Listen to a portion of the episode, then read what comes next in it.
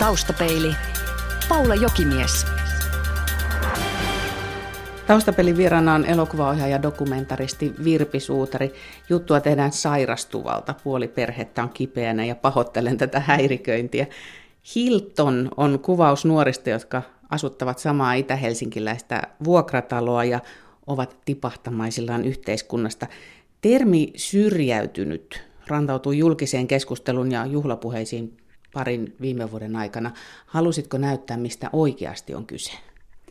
No oikeastaan mä sain tämän elokuva-idean jo, jo yli kolmisen vuotta sitten, että silloin tämä ei ollut näin, näin pinnalla meidän, meidän tota, medioissa, ja, ja oikeastaan tämä käsite ei ollut sillä tavalla ehkä mulla se päällimmäinen, mikä, mikä oli mielessä, mutta tota, mä oon seurannut parikymmentä vuotta nuorten asioita ja nuorten työllistymistä ja, ja aikoinaan toimittajana Helsingin Sanomissa kirjoitin paljonkin 90-luvulla artikkeleita työelämästä ja, ja nuor, nuorista jou, joutilaista ja tein Susanna Helken kanssa 2001 suomussalmelaisista nuorista joutilaista miehistä yhden elokuvankin, Joutilaat oli, oli ton leffan nimi.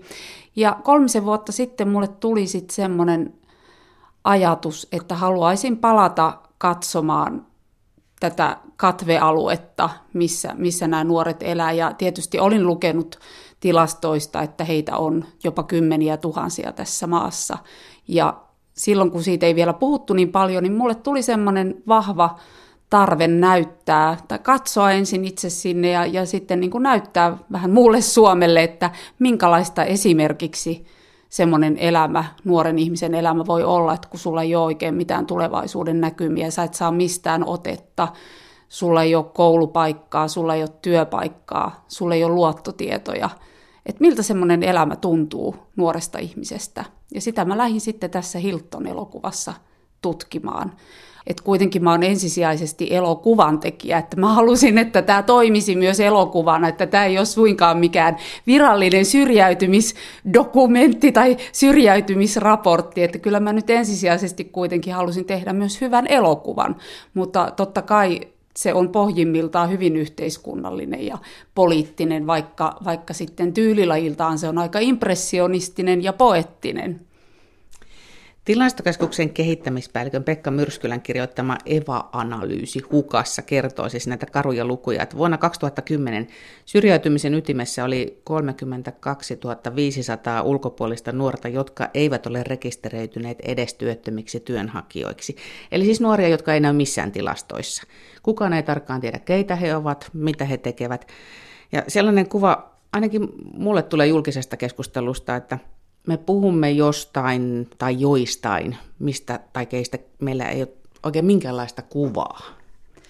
No joo, että kyllä, kyllä itsellekin se oli kuitenkin havahduttava matka ihan oikeasti olla kontaktissa tämmöisiin nuoriin ja, ja olla viettää aikaa siellä heidän, heidän tota kanssaan, heidän asunnoissaan, päivä toisensa jälkeen, kuukausi toisensa jälkeen ja oikeastaan vuosikin toisensa jälkeen, että kaksi talvea tein tätä elokuvaa että kyllähän se niin kuin oli itsellekin haaste eläytyä siihen maailmaan ja ihan oikeasti kohdata nämä ihmiset, eikä vaan, vaan tota, kävellä heidän ohitseen tuolla tai istua ehkä samassa metrossa tai ratikassa. Ja, et kyllähän meillä kaikilla on niin kuin näkökentässämme tämmöisiä nuoria ihmisiä, mutta kuinka moni meistä oikeasti sitten on tekemisissä heidän kanssaan. Et Suomessa on tietysti valtava määrä hienoja ihmisiä, jotka tekee päivittäin ruohonjuuritason työtä tämmöisten nuorten kanssa, on etsivät, etsivät nuorisotyöntekijät ja, ja sosiaalitoimia ja vaikka mitä eri tahoja, jotka kyllä tietävät ja tuntevat tuon maailman, mutta, mutta itsellenikin se oli jollain tavalla tietenkin vieras ja, ja, ja halusin sitä lähteä tutkimaan ja myös tämän elokuvan kautta sitten tehdä tämmöistä näkymätöntä, suurimmalle osalle porukasta näkymätöntä maailmaa näkyväksi ja, ja antaa näille nuorille yhteiskunnallista puheaikaa. Ja mä luulen, että, että aika monelle päättäjälle tämän Hilton-leffan näkeminen olisi ihan hyvä kokemus, ihan tuota terveellinen retki tuohon maailmaan, että, että kyllä se voi vähän avata, avata ehkä katsojan silmiä, mutta kyllä mä sitten luulen myös, että, että moni nuori, joka ehkä miettii oman elämänsä suuntaan, että mihin lähtisi vaikka peruskoulun jälkeen, niin voisi saada aika paljon irti tuosta tosta leffasta. Nämä Hilton elokuvan päähenkilöt tuntuvat ajelehtivan kaljan huuruisesta päivästä toiseen ja näkee, että heillä on paha olo, mutta otetta normimeininkin on niin kuin vaikea saada. Ja kun mä olen nähnyt tämän elokuvan, niin mulle tuli semmoinen jotenkin kädetön olo.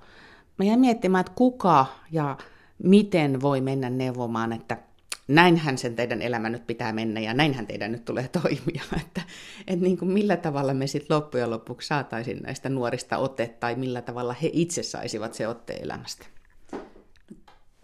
valehtelisin, jos kieltäisin, etteikö mullakin olisi välillä ollut semmoinen fiilis, että tekisi mieli potkia vähän niin kuin pehvalle, että, että ylös siitä ja ryhdistäytykää nyt Juman kautta niin kuin raavaat nuoret miehet.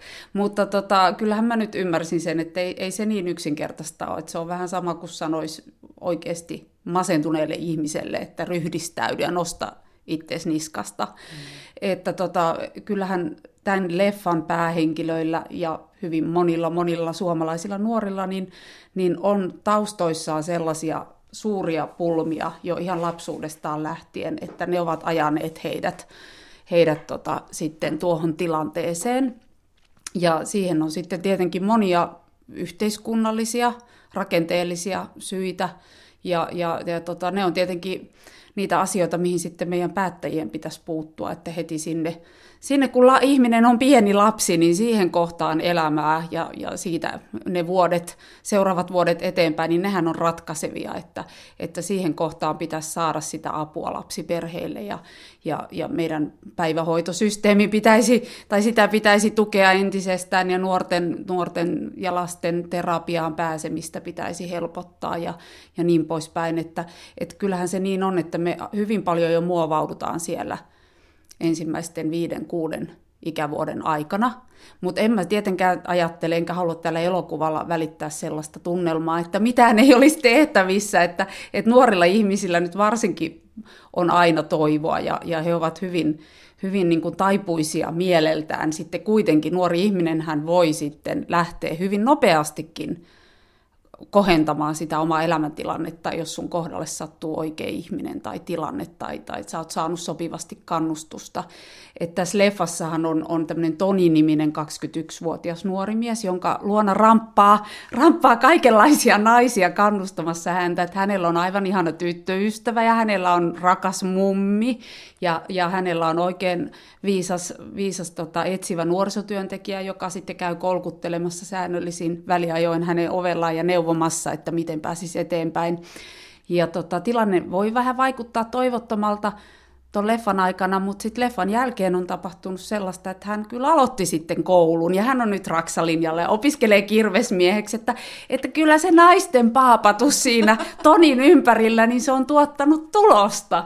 Että tota, kyllä musta siinä on just hyvä esimerkki, että, että aina vaan meidän täytyy, meidän, jotka ollaan siinä ympärillä, sen nuoren ympärillä tai tekemisissä hänen kanssaan, tavalla tai toisella, niin kyllä meidän täytyy vaan jaksaa uskoa, vaikka se kuin näyttäisi toivottomalta se tilanne, vaikka se nuori olisi kuin umpimielinen ja, ja tota, tai aggressiivinen tai jotenkin antaa semmoisia signaaleja, että älkää tulko tai ei voisi vähempää kiinnostaa, niin kyllä kuitenkin sitten näihin, näihin vaan täytyy jaksaa uskoa ja kyllä se sitten voi joskus aina tuottaa tulostakin. Tai jokaisen aikuisen kannattaa tiedostaa, tämä valta myös, mikä meillä on ympärillämme oleviin nuoriin, siis muihinkin kuin omiin lapsiimme. Et, et tota, hyvin pienikin asia voi, voi suunnata sitä nuoren ihmisen elämää, että mitä, mitä hänelle on sanottu missäkin vaiheessa. Niin ja mä luulen, että iästä riippumatta jokainen meistä aikuisistakin tarvii ehkä sen yhden ihmisen, joka uskoo sinuun. Kyllä, koska se, että tarvi, jokainen meistä tarvitsee jonkun todistajan omalle olemassaololleen täällä. Että tota, se, se, kyllä, kyllä meidän täytyy olla näkyvä jollekin toiselle. Taustapeili. Yle. Radio Suomi. Taustapelin vieraana on elokuvaohjaaja ja dokumentaristi Virpi Suutari. Miten semmoinen luottamus ansaitaan, että kuvattava antaa kuvata niitäkin hetkiä, kun ihan kirjaimellisesti on niin paha olo, että hakkaa päätä seinään? Mm, no se perustuu, perustuu tietysti siihen, että itse täytyy ulkopuolisena ihmisenä mennä näiden mahdollisten päähenkilöiden elämään, niin mahdollisimman avoimin mielin. Siinä ei saa olla mitään semmoista moralisoivaa heitä kohtaan. pitää olla valmis myös jakamaan omasta elämästään asioita, puhumaan rehellisesti auki ne omat tavoitteet, haaveet, unelmat, mitä on sen elokuvan suhteen, koska elokuvaa, sen, sen takia mä sitten heidän elämäänsä olen tässäkin tapauksessa mennyt, että mulla on se haave siitä elokuvasta. Ja tietysti mun tehtävä on vakuuttaa sitten nämä mun päähenkilöt siitä mun haaveestani niin, että siitä tulisi myös heille se haave. Ja, ja se, että miten sitten siihen siihen päästään, että vapautuneesti luo, toisiinsa luottaen pystytään rakentamaan sitä elokuvaa, niin, niin kyllähän se vaatii aikaa paljon, että pitää viettää todella paljon aikaa näiden ihmisten kanssa. He oppivat tuntemaan sinut ja tietysti sitten samalla minä ohjaajana opin tuntemaan heidät ja näkemään, että mitä heidän elämässään yleensä tapahtuu. Ja, ja teen tietysti paljon kaikkia taustahaastatteluja ja, ja niin kuin roikun siinä heidän elämässään, että, että kyllähän kyllä se niin kuin kummallista onkin välillä, että kuinka nämä ihmiset päästävät, päästävät tuota dokkaristin niin lähelle. Että eihän tämä mitään helppoa ollut. Että kyllähän me niin kuin välillä oltiin aivan sille niin kuin hervot kireenä ja hajoiltiin puolin ja toisin ja, ja tota, itkua väännettiin. Välillä minäkin taisin itkeä ja, ja tota, välillä oli välit vähän aikaa poikkikin, mutta sitten me kuitenkin aina palattiin tämän leffan äärelle, että hekin koki sen tärkeänä. Et tota, sekin on tärkeää kyllä, että sit kun tekee leffa, että siinä on jollain tavalla joku tasavertainen suhde kuitenkin, että, että tuota, muuten se muuttuu sosiaalipornoksi. Taustapeli vieraana on elokuvaohjaaja, dokumentaristi Virpi Suutari.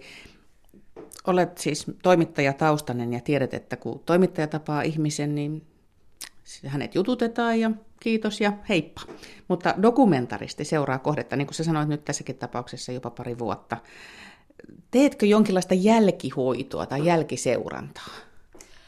No joo, tuo on aika, aika tekninen termi, jälkihuolto, mutta tuota, voihan sitä silläkin nimellä nimittää tietysti, mutta, mutta tota, kyllä näissä ihan oikeasti käy niin, että, että kun tekee näin pitkään ihmisten kanssa jotakin niin syvälle käyvää, kuin että dokumenttielokuvassa ihminen paljastaa omia unelmiaan, omia taustojaan. Ne on jo niin, niin kuin isoja, tärkeitä asioita, mistä me on puhuttu. Ja ne on sellaisia asioita, että josta välttämättä nämä ihmiset ei ole koskaan puhunut näillä sanoilla kenellekään toiselle ihmiselle.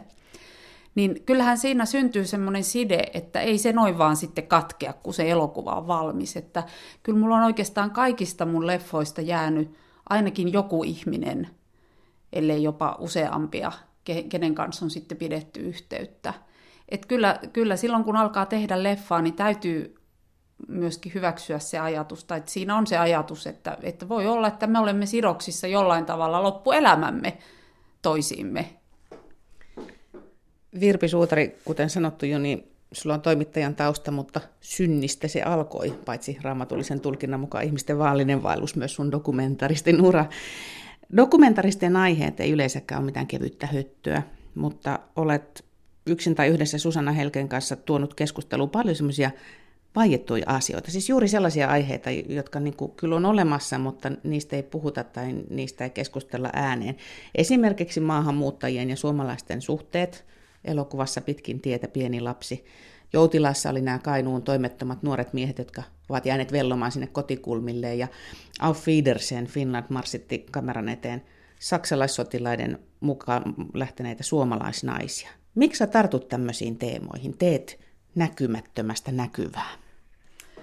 No toi, toi on kyllä iso kysymys, että kyllähän mä itsekin sitä usein mietin, että kun mä oon sen leffanteon keskellä ja, ja todellisuus on välillä tosi hankalaa, ja, ja sellaista ei niin taipuisaa siihen omaan, omaan tahtoon, niin kyllä sitä aina välillä miettii, että mikä korkeakoulututkinto johtaa tämmöiseen toimintaan, että, että tota, tässä iässä niin pitää rämpiä tuolla, tuolla tota, toisten ihmisten todellisuudessa ja kolkutella niiden ovia, yrittää kaupata sitä omaa elokuvaa ajatusta, ajatusta näille ihmisille. Et mä oon puhunutkin, että tämä mun ammatti on vähän tämmöistä matkasaarnaa ja, ja, ja tota, kulkukauppia hommaa, että tota, kovin paljon tästä ei palkkaa saa, mutta joku muu oma vamma tähän sitten ajaa. Ja mikä se sitten on, niin se, se on kyllä kiinnostava, kiinnostava mysteeri itsellekin aina välillä. Mutta tota, mä, oon, mä oon ihan alusta asti silloin jo toimittajana aikoinaan ja sitten elokuvan tekijänä, niin, niin mua on kiinnostanut niin kuin arkiset, tavalliset asiat, mutta sillä tavalla, että mä on, toivon, että näissä mun teoksissa mä pystyn käsittelemään sitä arkista ja tavallista jotenkin epätavallisesti. Että, että siihen, siihen syntyy joku täysin uusi näköala siihen tavallisuuteen. Ja, ja tota, on, on puhunut tämmöisestä arjen arkeologiasta myös, tämmöinen hieno termi, että, että niin kuin lähtee tutkimaan sitä tavallista aika tarkasti. Et mua ei ole niinkään kiinnostanut sellaiset kuitenkaan, että vaikka nyt kun sanoit noita aiheita, niin niitähän voisi pitää jollain tavalla, että ne on vähän niin kuin jotain marginaaliaiheita myös, tai että lähtisi tutkimaan marginaalia, mutta kyllä mulla on aina ollut se tässä Hiltonissakin, että että en mä lähtenyt siihen maailmaan katsomaan sitä, että nyt katsotaanpa jotain ihmeellistä, eksoottista, syrjäytyneiden elämää, sille vähän niin kuin turisti, turistina, vaan, vaan tota, mä halusin niin kuin sitäkin katsoa mahdollisimman tavallisesti ja sillä tavalla eläytyen, että ikään kuin miten, miten, miten minä niin kuin kokisin siinä tilanteessa oman elämäni, että et tota, et kuvaa näitä maailmoja samalla tavalla kuin kuvaisi itseään tai läheisiään. Se kai se on semmoinen ohjenuora. Mutta se mulle on tärkeää, että nyt kun me eletään tämmöistä kaiken paljastavuuden, kaiken niin kuin esilläolon aikaa, tosi TV jyllää tuolla telkkarissa ja, ja tuntuu, että, että kaikki halutaan niin kuin nostaa siihen tiskille esille – niin, niin se ei mua elokuvan tekijänä kiinnosta, että, että kyllä mä niin kuin näen, että on tosi tärkeää aina näissä teoksissakin, että siellä on läsnä salaisuus, siellä on joku mysteeri, joku asia, joka jää vaivaamaan ja, ja että asioihin voidaan viitata hienovaraisesti, mutta että kaikkea ei tarvitse, ei tarvitse kaikkea paljastella. Et musta tuntuu, että se on hyvin tuhoisaa meille, meille ihmisinä, jos, jos ja tai se, se, se vioittaa meidän mieli, kuvitustamme, meidän kykyä kuvitella ja eläytyä toisen ihmisen asemaan, jos kaikki on, on liian selvää ja paljasta. Virpi Suutari, dokumentti elää ja voi todella hyvin. Tehdään määrällisesti paljon ja tehdään laadullisesti hyvää, mutta onko joku semmoinen dokumentin alalaji, joka Suomesta vielä puuttuu, jonka soisit tänne tulevan? En osaa kyllä tuohon sanoa, kun mä nimenomaan näen, että suomalainen dokumenttielokuva on tällä hetkellä ihan uskomattoman monipuolista. Että tämä kirjo on kyllä ihan uskomattoman vahva ja monipuolinen. Ja, ja sehän johtuu siitä, että Suomessa on ollut jo viimeiset 20 vuotta, 15 vuotta nyt vähintäänkin, niin hyvin vahva taju siis tuolla kulttuuripolitiikan puolella ja siis elokuvasäätiössä, yleisradiossa on ollut se vahva taju ja, ja halu tukea nimenomaan luovaa dokumentaarista elokuvaa. Ja, ja me ollaan niin kuin hyvin onnekkaita tietenkin me dokumentaristit, ja sen täytyy olla jatkossakin Yleisradion ihan näitä keskeisiä, keskeisiä tota, asioita, joita tuetaan, koska mikään muu TV-kanava Suomessa sellaista elokuvaa ei tue. Ja dokkarit on kuitenkin tärkeä osa, tämmöinen audiovisuaalinen äm, osa meidän, meidän historian kirjoitusta. Et näistä, näistähän jää tämmöisiä tosi tärkeitä maamerkkejä ja jälkiä siitä, että minkälaisia ihmisiä, minkälaisissa yhteiskunnallisissa tilanteissa tässä maassa on eletty. Taustapeli vieraana on elokuvaohjaaja dokumentaristi Virpi Suutari. Teillä on kotona kahden taiteilijan liitto, puolisosi on näyttelijä Martti Suosalo. Vahvistatko yhtään kliseitä, joita taiteilijaliittoihin liitetään? No mitäs hänelle olisivat ne kliseet sitten? Että tota, eletään bohemia elävää ja... Pie- Tulta ja tappuraa. Ja... Tulta ja tappuraa ja vietetään villejä taiteilijan bileitä ja lapset kurkistelee sitten jostain parvelta. No tota noin niin, kyllä mun täytyy sanoa, että, että varmaan tämä nykytaiteilijaelämä on aika, aika paljon siistimpää, että, että jos joskus on, on noin ihanaa elävää taiteilijat voineet viettää, niin, niin ihan kateeksi käy, mutta tota, äh, kyllähän tämmöinen viiden, lap, viiden tota, perhe, perheen jäsenen perhe, kol, meillä on kolme lasta, hyvin eri-ikäisiä vielä, että yksi on kohta aikuinen ja yksi on esiteini-ikäinen ja yksi on just aloittanut koulun, niin niin kyllä tämä, että tämä pyörii tämä perheelämä ja sitten tämä taiteen tekeminen siinä ohessa, työn tekeminen, niin se vaatii kyllä aika sissi-asennetta. Niin kuin siis suurimmalla osalla tietysti suomalaisperheistä tunnistetaan varmasti tämä sama, että täytyy olla, täytyy olla hyvin niin kuin sitkeä ja, ja tota, aika kurinalainen siinä omassa elämässään ja toisaalta sitten siivota pois kaikenlaisia rönsyjä. Et ei tässä kyllä niin kuin tänäkään talvena niin ei ole jäänyt juhlimiseen aikaa eikä mihinkään, mihinkään kauhean paljon muuhunkaan mukavaa, mutta sitten täytyy sanoa, että kun me molemmat ollaan niin etuoikeutettu, että me saadaan tehdä niin, niin tota merkityksellistä, siis itsellemme merkityksellistä työtä, niin, niin se on sitä meidän elämää, että en mä niin kuin lähtisi erottelemaan edes työ ja sitten niin kuin muu elämä. Että tämä työ on niin vahvasti mun elämää ja mä tiedän, että se on mun, myös mun miehelleni toi näyttelijän ammatti, että se on, se on häntä niin iso osa, että tota, ei me siitä kärsitä, että me joudutaan viettämään niin paljon aikaa siinä, siinä tota työelämässä. Kumpuako valmistella oleva dokumenttisi puutarhasta ja parisuhteesta omasta elämästäsi? No kyllä se kumpuaa, että ainahan nämä dokumenttielokuvat, joita, joita ryhtyy tekemään, niin niissä on pohjalla joku oma motiivi, oma henkilökohtainen asia, jota haluaa selvittää. Ja tämä, tämä tota Garden työnimellä kulkeva pitkä dokumenttielokuva, joka tosiaan on tämmöinen komediallinen kertomus pariskunnista, jotka hoitavat yhdessä puutarhojaan, niin, niin se liittyy kyllä ihan tähän omaan elämään, että tuollahan me kesällä hoitelemme tätä meidän pientä tapanilalaista puutarhaamme yhdessä ja, ja tota, yleensä se on minä, joka suunnittelen ja visioin ja sitten mies toteuttaa. Mutta kyllä tämä liittyy sitten aika paljon myös mun omiin vanhempiin, että mähän on tuolta Pohjois-Suomesta kotosi ja kesät vietettiin Kainuussa, Kainuussa mun äitini kotitalolla ja isä aina sinne sitten rakensi puutarhan ja kasvihuoneet. Ja kun siellä oli tietysti enemmän viljeltiin maata ja, ja se oli sitä hyötyviljelyä, että oli perunapellot ja muut. Mutta mun isäni toisi sen lisäksi sitten sinne sen estetiikan. Hän on taidemaalari ja, ja myöskin ollut opettajana toiminut. Meillä oli pitkät kesälomat ja, ja hän sitten niin kuin rakensi sen hyötytarhan oheen sitten sitä kaunista, kauneutta myös.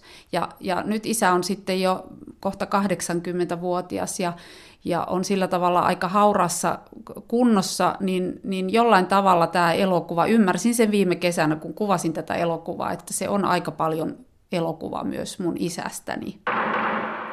Taustapeilin Vakio Viitonen. Virpi Suutari, mitä muistat lapsuudestasi? Mä muistan lapsuudestani talvet Rovaniemellä, mutta sitten erityisen hyvin mulle on jäänyt mieleen kesät Kainuussa äidin kotitalolla – ja mä luulen, että sillä paikalla ja sillä värikkäällä ihmisgallerialla, joka siellä pyöri siinä pienessä maalaiskylässä, niin on ollut hyvin suuri merkitys sille, mitä mä nykyään teen, eli näitä dokumenttielokuvia. Ja sitten mä muistan lapsuudestani myös hyvin vahvasti, kun mulla on ollut paha astma ihan, ihan pienestä lapsesta saakka ja vietin pitkiä aikoja sairaalassa – ja sieltä oikeastaan on ensimmäinen muistikuva just semmoisesta, että asettuu itsensä ulkopuolelle katsomaan itseään jostakin vähän kauempaa. Ja itselle tapahtuu aika kurjia juttuja, mutta siinä kohtaa varmaan se lapsen niin kuin, mieli suojasi sillä tavalla itseä, että, että ajatteli, että mielenkiintoista, että mulle tapahtuu tämmöisiä asioita tässä elämässä. Et se oli varmaan sellainen psykologinen niin kuin suojamekanismi, mutta se on varmasti vaikuttanut myös hyvin paljon siihen, että, että sitten näitä elokuvia toisista ihmisistä teen. Paras ja pahin luonteen piirteesi? No paras ja pahin luonteenpiirteen, niin, niin mä luulen, että ne on yksi ja sama asia, eli itsepäisyys ja, ja tota, tietynlainen sinnikkyys. Että kun mä saan päähäni, päähäni haluta jotakin, niin tota, yleensä, yleensä mä sitten menen vaikka läpi harmaan kiven, että, että se asia toteutuu. Mutta mä oon oppinut mieheltäni myös antamaan vähän myöten, koska, koska tota, hän on ehkä saanut mut tajuamaan, että, että tota, asioita ei kuitenkaan kannata pakottaa tapahtumaan. Että kyllä ne sitten tapahtuvat itsekseen ja mä oon myös saanut tämän kokea, että näin, näin usein käy sitten, että, että kun ei liikaa yritä, niin, niin asiat sitten luonnistuu ihan itsestään. Millaisten ihmisten seurassa viihdyt?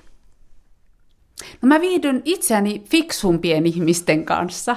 Ja se on, se on kans tässä dokumenttielokuvaohjaajan ammatissa ihana asia, että, että tässä saa tehdä todellakin itseään lahjakkaampien ihmisten kanssa töitä yhdessä. Ja sitten siitä omasta haaveesta tavallaan kasvaa paljon suurempi, kun siihen saa siihen yhteiseen leikkiin mukaan. Et itseäni lahjakkaampien kanssa viihdyn, koska niitä voi aina oppia, oppia. mutta kyllä mä, mä viihdyn niin kuin aika sellaisten mutkattomien ja, ja tota, mielellään hyvin huumorintajusten ihmisten kanssa, koska mä oon todennut, että tämä elämä kyllä näitä murheita kantaa meidän eteen ihan tilaamatta ja pyytämättä, että, että sitten milloin vaan voi niin kuin jotenkin ottaa vähän semmoisen kepeämmän katsannon tähän kaikkeen, niin, tota, niin se kyllä kannattaa ja sitten se kantaa yli näistä hankalista vaiheista. Missä olet mielestäsi onnistunut parhaiten? Vaikea kysymys, kun mä oon niin kamalan itsekriittinen, että musta tuntuu, että mä en koskaan onnistu mistä, mä en ole koskaan oikein tyytyväinen itseeni, sekin on kyllä yksi vamma. Mutta tota, kai mun täytyy olla tässä, tässä 45 ikävuoden kohdalla ihan tyytyväinen siihen, että mä oon kuitenkin onnistunut jollain tavalla, tietenkin yhdessä puolisoni kanssa, niin yhdistämään työ- ja perheelämän. Että en antanut pelolle valtaa, vaan uskalsin uskalsin lähteä tekemään lapsia ja sitten niitä, eihän niitä noin vaan tietenkään tilata, niitä tulee jos tulee, mutta että ihana, että hei, niitä on tullut ja, ja sitten ollaan omaa kotia rakennettu ja, ja kuitenkin tehty sitten tuommoisia mukavia töitä tässä ohessa ja mieskin on pysynyt kotona, ei ole, ei ole lähtenyt mihinkään, niin kai mä oon sitten onnistunut pitämään sen täällä jollain tavalla. No, tää oli vähän tämmöinen. Millainen on toistaiseksi toteutumaton haaveesi? No yksi tämmöinen pieni, mutta tärkeä toteutumaton haave on se, että ehtisin joskus puolisoni kanssa mennä, mennä latinalaisten tanssien kurssille. Mä haluaisin oppia tanssimaan argentiinalaista tangoa ja rumbaa ja salsaa. Ja sitten on meillä kaikenlaisia yhteisiä haaveita, kuten esimerkiksi joskus sitten eläkepäivinä jotenkin pystyn näkemään itseni ja, ja puolisoni jossain tuolla saaristoluodolla pienessä mökissä, siellä tiettymien taipaleiden takana. Että siellä me sitten kirjoiteltaisiin yhdessä ja joskus tanssittaisiin sitä tangoa ja juotaisiin lasillinen viiniä. Joku semmoinen visio voisi olla aika kiva. Yle.fi kautta taustapeili. Yle. Radio Suomi.